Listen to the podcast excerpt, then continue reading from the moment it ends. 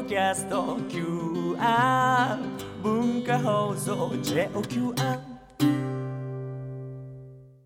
おはようございます。文化放送アナウンサー砂山慶太郎です。朝活版大人カレッジ。使える学びをコンセプトに幅広いジャンルで講義をお届けしていく番組です。では今朝の講師をご紹介しましょう。航空旅行アナリストで帝京大学航空宇宙工学科非常勤講師鳥海幸太郎さんです。よろしくお願いします。よろしくお願いします。さあ4回シリーズの4回目になりました。3回にわたって航空会社の今年の経営戦略、まあ、そして今後の戦略っていうのを聞いてきたんですが鳥海さんの今朝の講義のテーマはこちらです。2017年航空会社別経営戦略 LCC 後編。え国内の LCC 現在はピーチジェットスタージャパンバニラエア春秋航空日本の4社です。LCC 経営戦略のキーワード手探り戦略から成長戦略へということで、まあ、手探りの状態から定着したところからさあどうしていこうか。っていう戦略に移ったというお話なんですが、えー前回ピーチとジェットスタージャパンの経営戦略まあ話していただきました。改めて前回のおさらい簡単にやってもらえますか？はい、えーピーチとジェットスタージャパン、まあ、2社についてお話ししましたけど、まあ、ピーチは2012年3月に就航して、えー今やまあ5年経って関西空港だけではなくて沖縄それから今後はまあ新千歳仙台、まあ、こういったところで複数の拠点化をしていくという、まあ、そういったようなことで、えー進化を遂げている LCC であると。またジェットスタージャパンも、えー20機この LCC の4社の中では一番飛行機の数も多くて路線数も多いんですが、ま、あの成田から沖縄札幌福岡関西といったそういった主要路線が、えー2便3便じゃなくて皆さん4便以上の便を飛ばすと。いったところ。でさらに大分熊本鹿児島松山高松といった地方路線も飛ばすということで、えまあ、リピーター特に、えー同じ路線を何回も利用する人が利用する LCC になってきたといったところで両社ともに80%以上の搭乗率になって、えー利益が出てきているといった状況ですね。さあでは今回は残り2社について伺っていきます。さあまずバニラエアいかがでしょうか？はい、これはですね、えー以前は旧エアアジアジャパンということで ANA ホールディングス ANA と、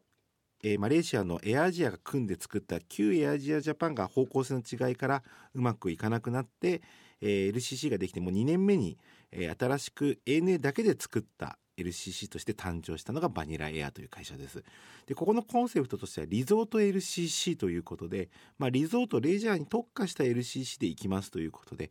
まあ、当初は札幌とか台北とかそういった場所だったんですがその後沖縄とあと、まあえーバニラエアの名前を有名にした奄美大島。うん。で昨年12月にはフィリピンのリゾート地であるセブ島にも就航してさらに先月には函館にも就航したということでやはり観光地が多い路線に特化した会社というふうになってます。でその中でも台北とか札幌、えーここに関しての便数っていうのは、えー最も多い LCC の中では多い会社になってきて、まあ、乗りたい時に乗れる LCC ということでこの2路線は特に搭乗率もまあ高いというふうになってます。うん。で奄美大島は夏の期間は海水浴客がいますので、まあ、これは黙ってても乗ってもらえる。今まで片道4万円してたのが5,000円から1万円に下がりましたので乗ってもらえるんですが冬をどうするかでそこを考えた時に冬でもできるスキューバであったりとか、うん。星の星を見たり、えーそういったような楽しみ方っていうのをまあ開拓したことにもよって今や80%以上搭乗率を確保している。で夏に至ってはもう席が足りないので2便に増便をすると。それでもう90%以上叩き出していると。いう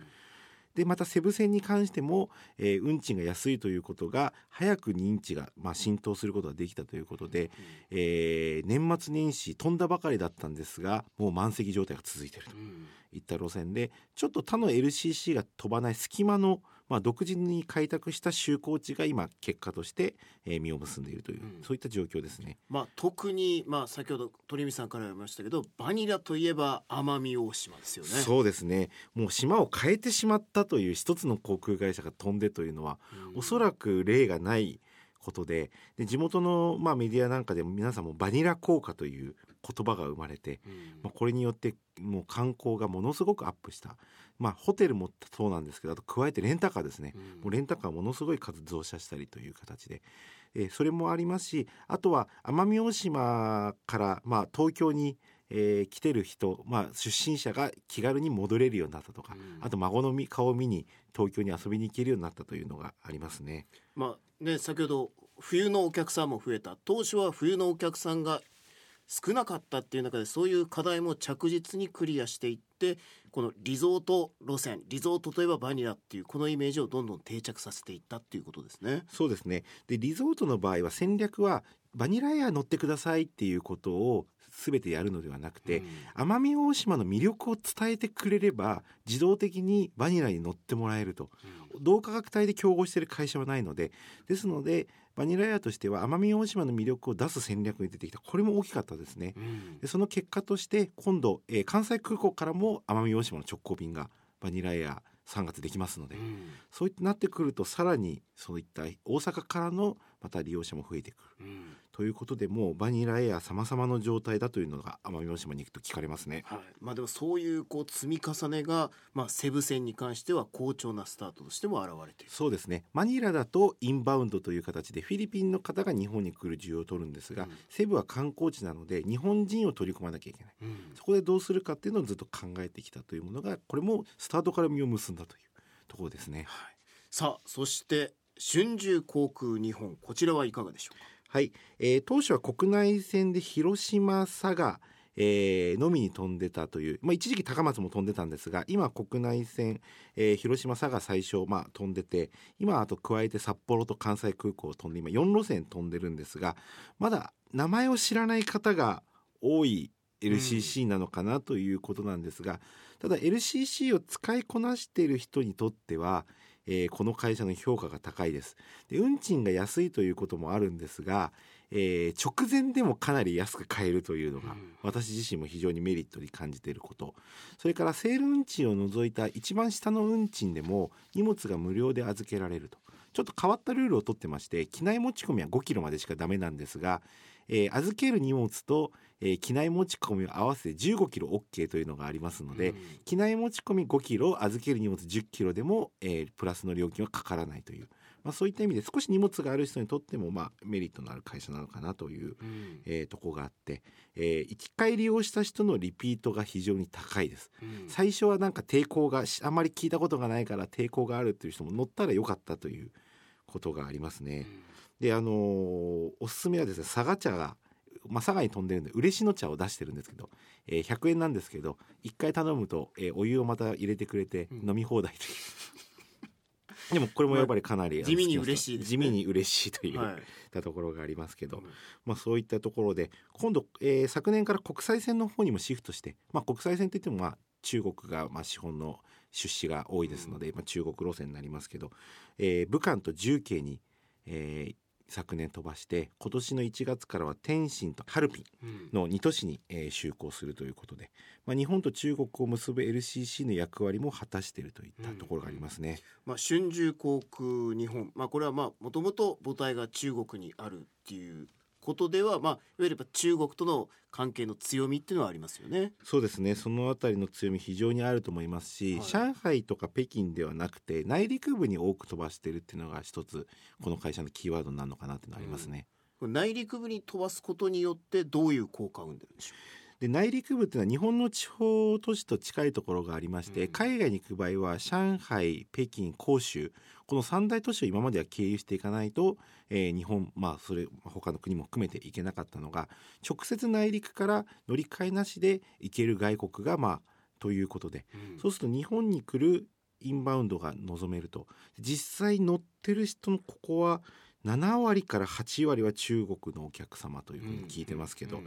えーそういったところでやはり、えー需要の開拓というもう上海北京がいっぱい飛んでるのでそこ飛ばしてもおそらく勝負するの大変ですけどでもまだそうやって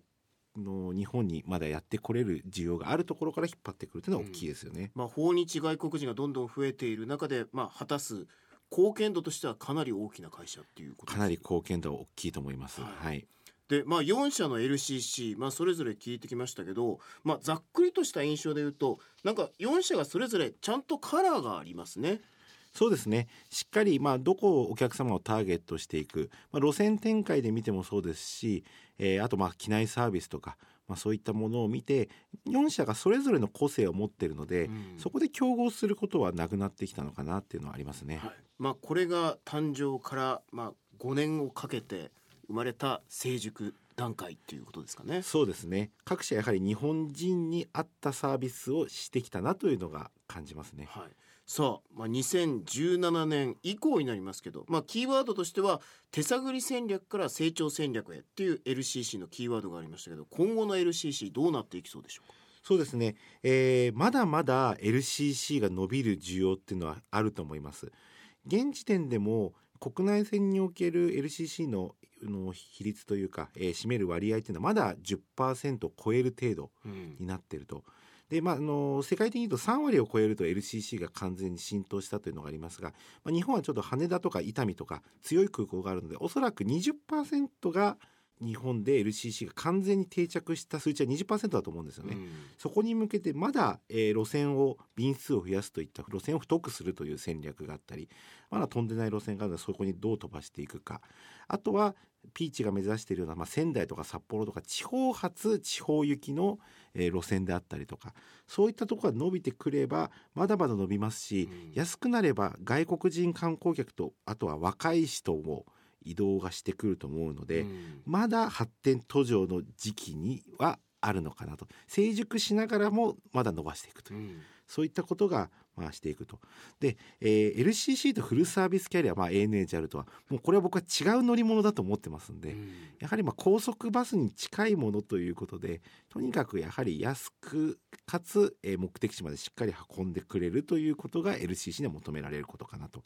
で80%乗ってもらえれば経営が安定してくるかなとうん。えーいったところになりますね。はい。まあ、そんな中、まあ、もう一つ就航しようとしている会社がありますよね。はい、えー名古屋を拠点にしているエアアジアジャパンというのが、えーまあ、今年の春にも就航予定ということで、えー1月後半までは私もそういう情報で聞いてたんですが、うん。まあ、就航延期を発表しましてちょっとまだ就航時期が未定ということで、まあ、うん。年内飛ばせるのか、まあ、今後どどうなっていくのか、えーまあ、そういう検査とかがまあ遅れているという情報があったり、まあ、収益が見込める見込めないも含めて、えーありますので。ですのでこの4社が成熟してくれば来るほど後から入る会社大変なんですよね。うん。そのお客を今度奪っていかなきゃいけないのでそのあたりで苦戦しているというのはありますね。で、えー加えてまあ系列のただエアアジア X というマレーシアの会社が、えークアラルンプール発関西空港経由ホノルル行きというのができるうんこれが年内に間違いなく就航すると思いますがそうするとこの関西からホノルルっていうの乗れるのでいよいよハワイにも LCC が行ける時代が到来と。うん。というまあ明るい話題もありますのでそのあたりも含めてで敵は日本国内だけじゃなくて海外もありますのでうん。そこも含めてですね。さあということで LCC の、まあ、経営戦略。まあ成り立ちからこれまでそして今後どうなるんだろうか、まあ、ざっくりと伺っていきましたが、えー今日の講義の一部ポッドキャストで後ほど配信します。大人カレッジのホームページに聞く図書館というバナーがあります。のでこちらをクリックしてぜひ改めて聞いてみてください。講師は航空旅行アナリストで帝京大学航空宇宙工学科非常勤講師鳥海幸太郎さんでした。ありがとうございました。ありがとうございました。来週の講師は映画コメンテーター有村昆さんです。朝活版大人カレッジ今朝はこの辺でまた来週です